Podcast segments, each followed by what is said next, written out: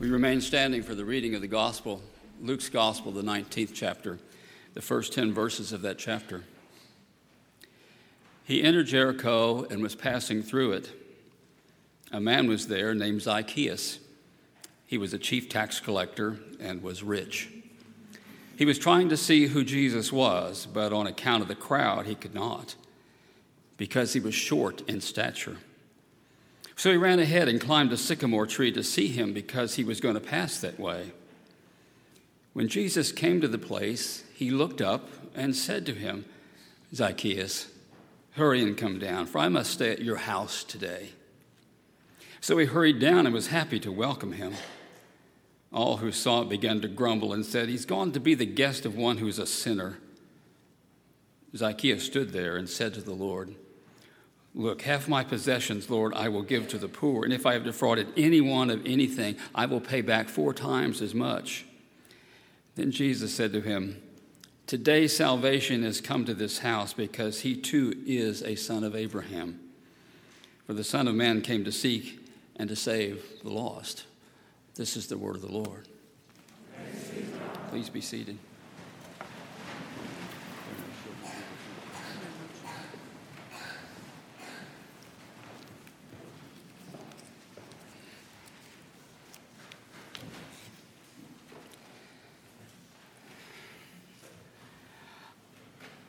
What were they thinking? They named their child righteous, a burden for a name, an invitation to playground name calling and taunting, expectations weighing down a child, a reputation he could not live up to as an adult. Oh, they saw him grow for a while and then he stopped while his peers kept growing. And surely his parents noticed and small for his age soon morphed into just small. His body disappointed parental expectations. Their own religious manual said so, like Leviticus saying that a short person, among others who are blemished, shall not come near the holy altar of God. Their righteous hopes were dashed and certainly he felt the sting of their disappointment. And a bruised soul often stunts growth in other ways. Zacchaeus, righteous, chose another path. His outsider status made him a prime recruit for Roman overlords looking for those to collect their taxes. I can see him, all grown now, but still really short, standing between two burly Roman soldiers collecting taxes from those who taunted him and called him names. His playground powerlessness reversed. His littleness now is manifest in a small soul, and greed towers over them. He has wielded the weapons of extortion and embezzlement, and he's very good at it. And he stands above the other tax collectors because he's the chief and he's rich. Oh, he still hears the word said behind his back, Oh, righteous one, oh, righteous traitor.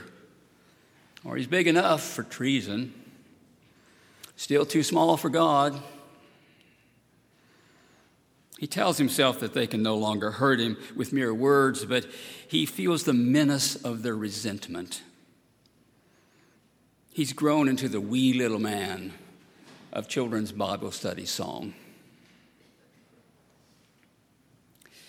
He counts his money, he calculates his revenge.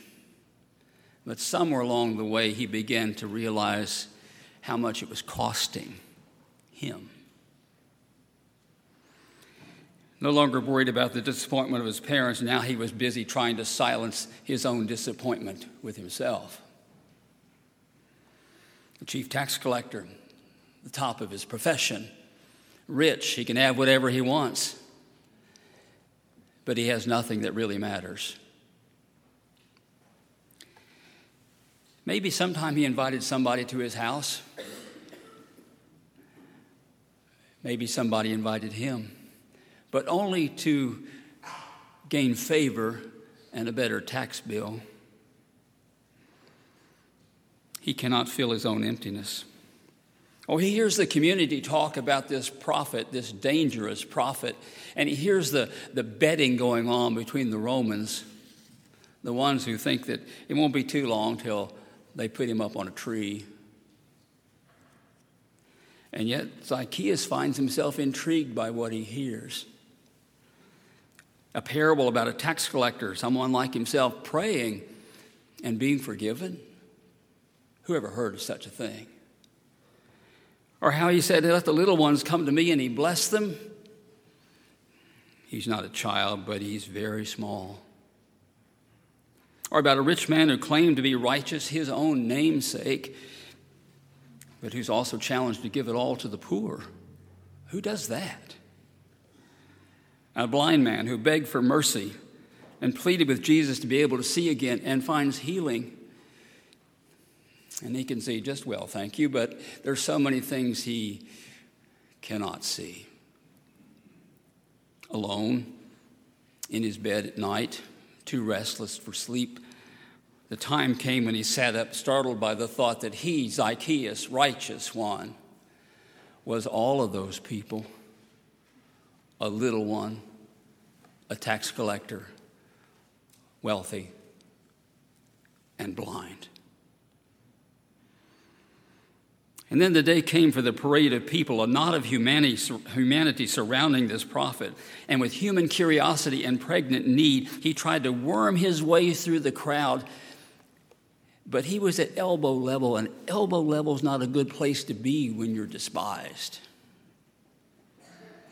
So he ran and he climbed a tree, both activities of a child, a little one not very dignified. But he had to see.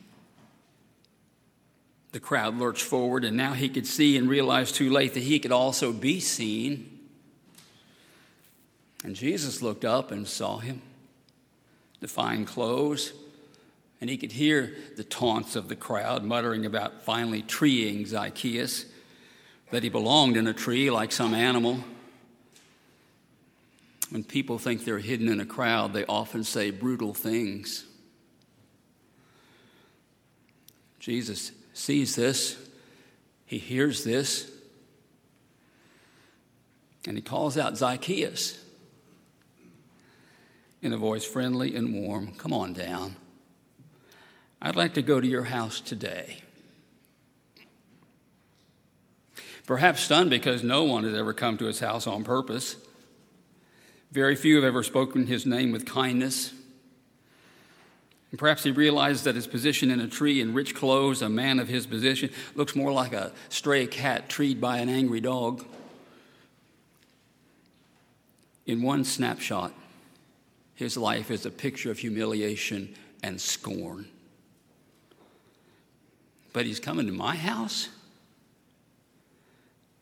So many thoughts crowd his mind. What do you feed a dangerous prophet? What if he's a Messiah? What do I feed a Messiah? How many of those people with him are coming? Did he just invite himself?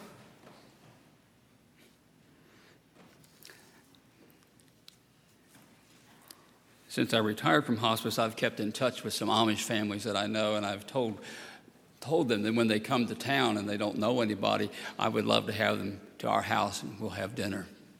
We'll have lunch. I said that in the context that there's usually one or two of them who come to the hospital with them.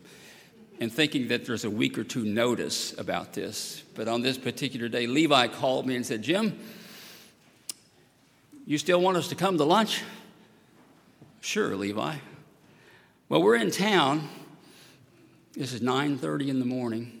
We can be at your house by 11:30.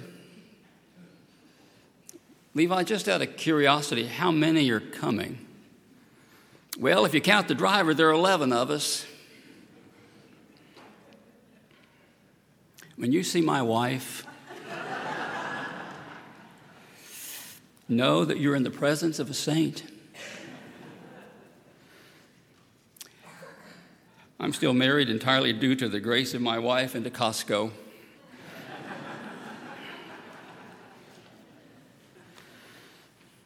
A meal at his house? How's he going to do all this? You got to go to the market and get the food and you got to prepare it. It's going to take quite a while.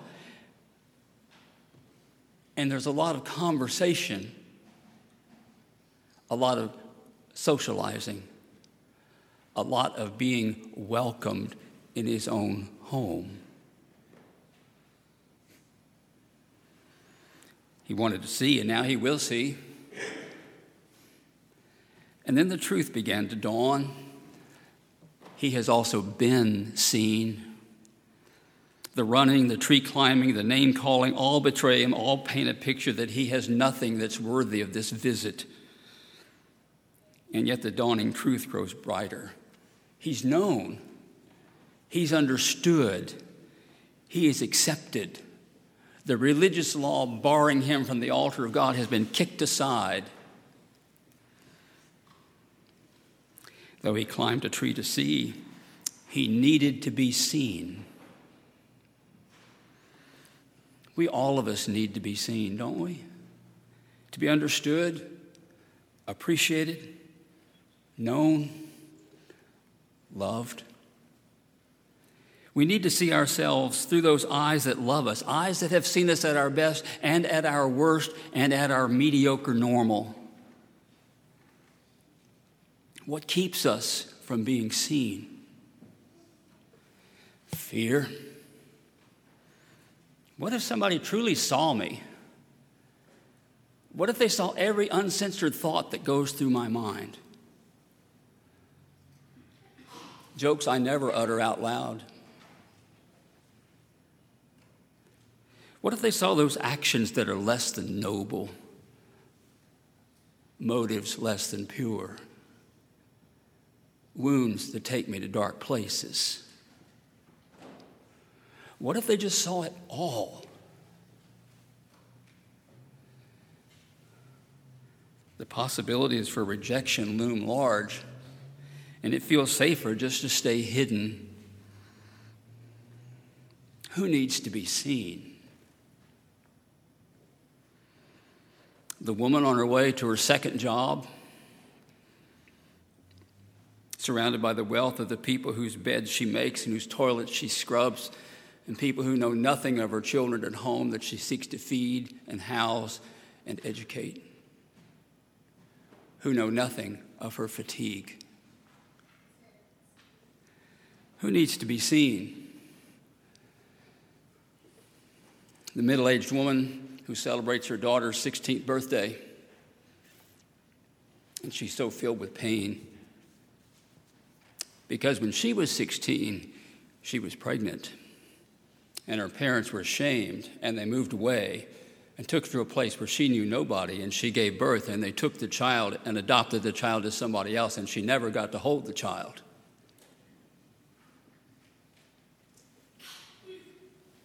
And now she wonders where that child is and aches to know. Dare she tell her husband? Her own children that they have a sister?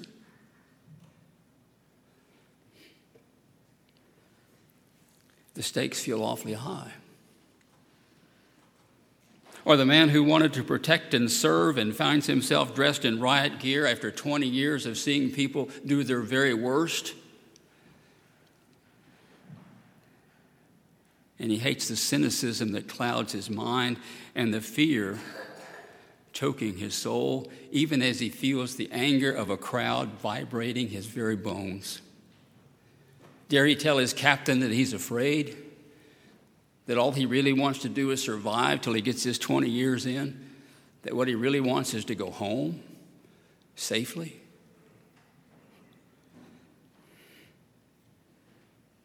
Or the quiet kid at school. So quiet he's almost invisible what if he dared to tell a teacher what really happens at his house? Who would believe him? He's just a kid. Safer to keep your head down and your mouth shut.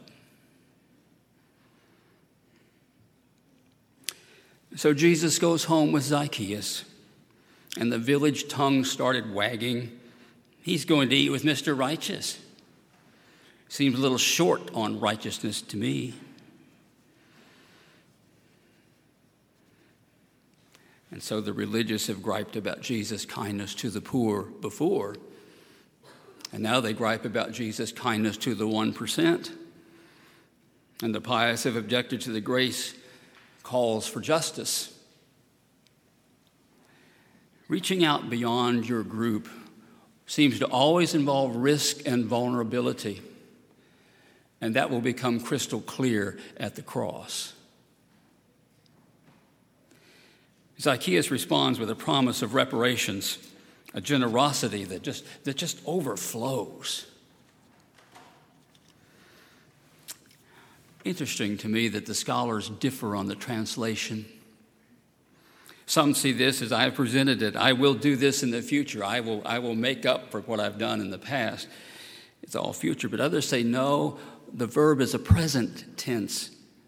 I am already giving to the poor. I already pay 400% for any mistake I make that harms someone. In other words, Jesus is revealing someone who is already despised, blemished in their mind, but who is already generous and kind, and who already lives out of the faith that matters. Hmm. You choose which interpretation you want. But know this when the grace of God visits a person, we see the wounds we inflict. And when the grace of God visits a person, our way of seeing stands exposed. And when the grace of God visits, we find the strength to heal the wounds we have inflicted with our greed or with our bias. And when the grace of God, God stops by, generous hearts are created and goodness just overflows. Who needs to see? Who needs to be seen? I do. Perhaps you do as well. Amen.